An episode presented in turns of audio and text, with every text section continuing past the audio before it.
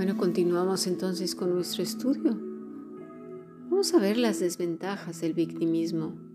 Es muy importante que tengamos en cuenta todas estas cosas, porque más de una vez hemos recurrido a estas actitudes, pero sea una o varias, o que esté instalada en nuestros corazones, en nuestras mentes como un patrón de conducta, es pecado. Es pecado y, será, y seguirá siendo pecado. Pero para el que recurre al victimismo, tiene algunas ventajas de a corto plazo que son nocivas, pero él las ve como ventajas. ¿Sí? Pero también tiene sus desventajas y muy visibles pero no, no siempre las quieren ver porque como tienen tan arraigado eso en su corazón, pues las reacciones de los demás reafirman el victimismo. Por ejemplo, las personas cercanas pueden sentirse como marionetas, manipulados, siempre llevados al terreno que la persona que recurre al victimismo los quiere llevar a través del chantaje, y de la manipulación de ciertas palabras que incluso irritan a la otra persona. Y les da unos descolones, a veces unas respuestas ya bastante majaderas porque están muy irritados. Y entonces eso refuerza a, la persona que tiene victimismo porque dice, ya ves, ¿cómo me tratas? Mira, yo que he sido tan buena persona para ti y tú mira cómo me tratas. ¿Lo vemos? Por lo tanto, enmascara emociones desagradables, pero necesarias, como el enfado y el arrepentimiento. Se queda sin bendición y todo lo disfraza con ese dolor y, ese, ay, cómo me has lastimado. Y en lugar de decir, oye, lo siento, te he tratado mal, he sido violenta, he sido violento, sí te he chantajeado, perdóname, no, al contrario, todo lo, maquillan. Esto ocurre mucho con el cristianismo porque aparte la persona ya tiene más recursos para quedar aún más como víctima y eso son las escrituras. Por lo regular se memorizan todos los versículos en los que puedan quedar como santos y sagrados. Por lo tanto se quedan atascados en su situación actual. ¿Por qué? Porque no toman el control de sus vidas van sintiendo insatisfacción todo el tiempo, no hay plenitud, porque la vida consta de muchos matices. No todos son rosas, ni rojos, ni verdes, ni amarillos, ni negros. Tiene muchos matices. Pero el, el, que se siente víctima, pues siempre quiere los matices que ellos les guste y por lo tanto los provocarán, los forzarán. Esa forma pasivo-agresiva de comunicarse, pues obviamente no va a contribuir a tener relaciones sanas. Y estas relaciones pueden ser las más cercanas, familia, ciertas amistades que duran muy poco, o que son amistades de estas de que te veo, pero en semanas no te quiero, no quiero saber de ti, evitan contestarte el teléfono. Bueno, eh, no son relaciones positivas, saludables. Esta gente por educación muchas veces no dice nada o por evitar, ¿sí? Un enfado. Estas personas regularmente no se desarrollan como personas maduras. No tienen siquiera personalidad propia con frecuencia no tienen relaciones y emociones positivas. Al final son personas tóxicas y es posible que muchos se alejen de estas personas, o de ti o de mí, si somos este, eh, este patrón de conducta pecaminoso. ¿eh?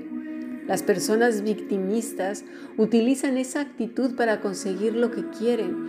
No van a pedir aquello que necesitan directamente, sino que van a hacer sentir culpable a la otra persona para obtenerlo.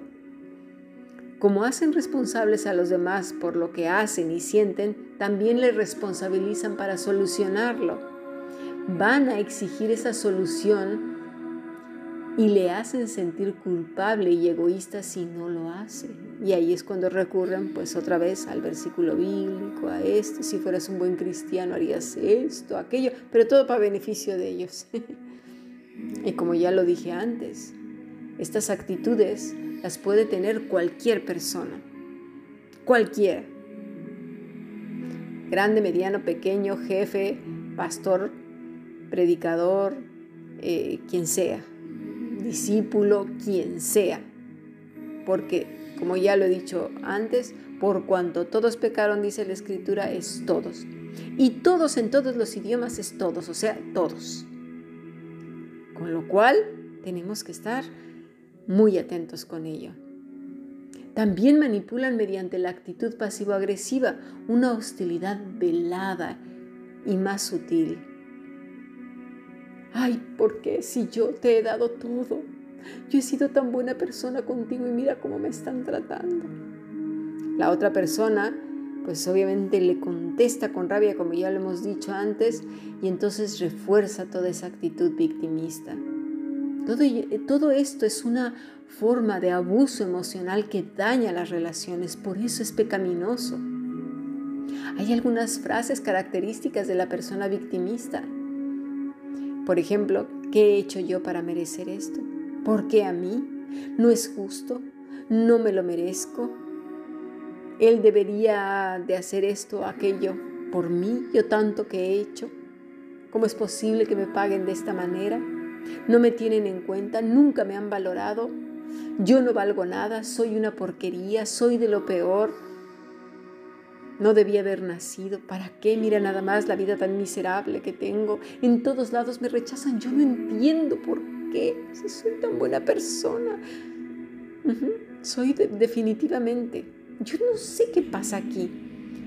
Nunca voy a encontrar pareja, trabajo, estabilidad, porque no me valoran, no me tienen en cuenta, no me entienden. Este es uno de los patrones más comunes en nuestra sociedad, el victimismo y es de vital importancia superarlo para poder ver la disciplina del Señor como una bendición, como una bienaventuranza, sabiendo que los ojos de Dios miran nuestro progreso, la vida en santidad y para su gloria.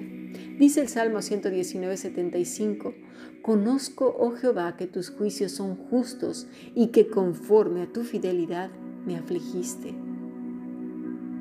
Para me afligiste es la palabra yada, que quiere decir castigar, dirigir, examinar, quebrantar. Sedek son justos, rectos, tus juicios son rectos y puros. Aná, molestar, humillar, quebrantar.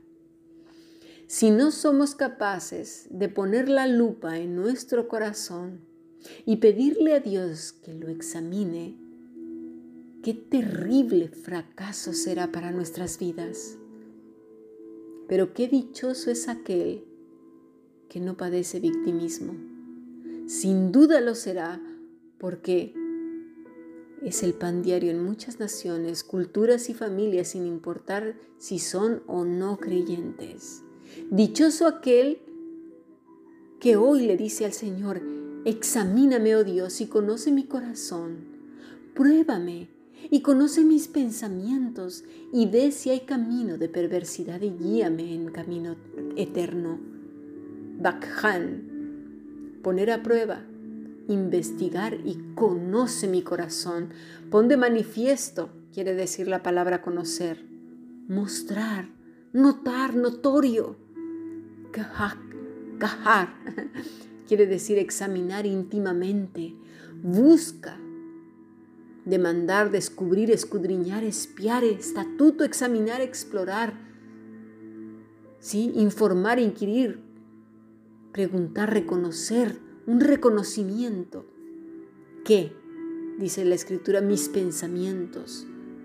Asunto fuerte si se quiere ser limpio e íntegro delante de Dios.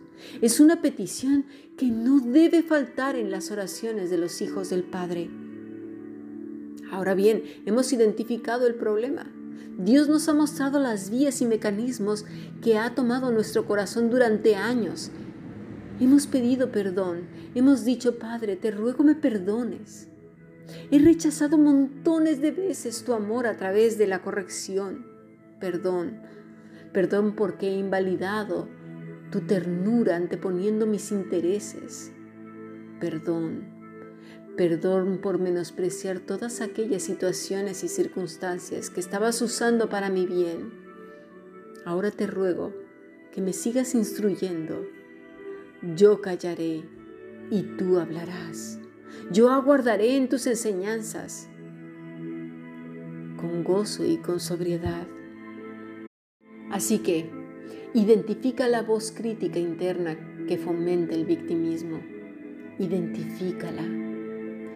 Todas esas afirmaciones de mala suerte, que esto no debería de pasarme a mí, todas estas afirmaciones victimistas no dejan de ser pensamientos irracionales basados en generalizaciones en predicciones catastróficas. Hay que ser más racionales y llevarlo todo al plano de la realidad. Recordar una y otra vez que estás viviendo tu vida, tus propias experiencias en un mosaico que contiene todos los colores y todos los matices y que hace eso una vida verdadera, una verdadera obra de arte pintada por el mejor de los artistas, tu Padre. Segundo, cambiar tu forma de hablar. Cada vez que digas, no es justo, debería, este, qué mal, que no sé qué, cambia tu forma de hablar. Asume que Dios está trabajando en tu vida. Asume responsabilidades. Aprende a comunicarte de manera asertiva lo que te gusta y no te gusta. Hay maneras de decirlo. Oye, mira, ¿sabes qué? esta situación no me gusta, no tengo ganas de ir, me, prefiero quedarme en casa, muchas gracias. Será en otro momento, de verdad. Eres muy amable.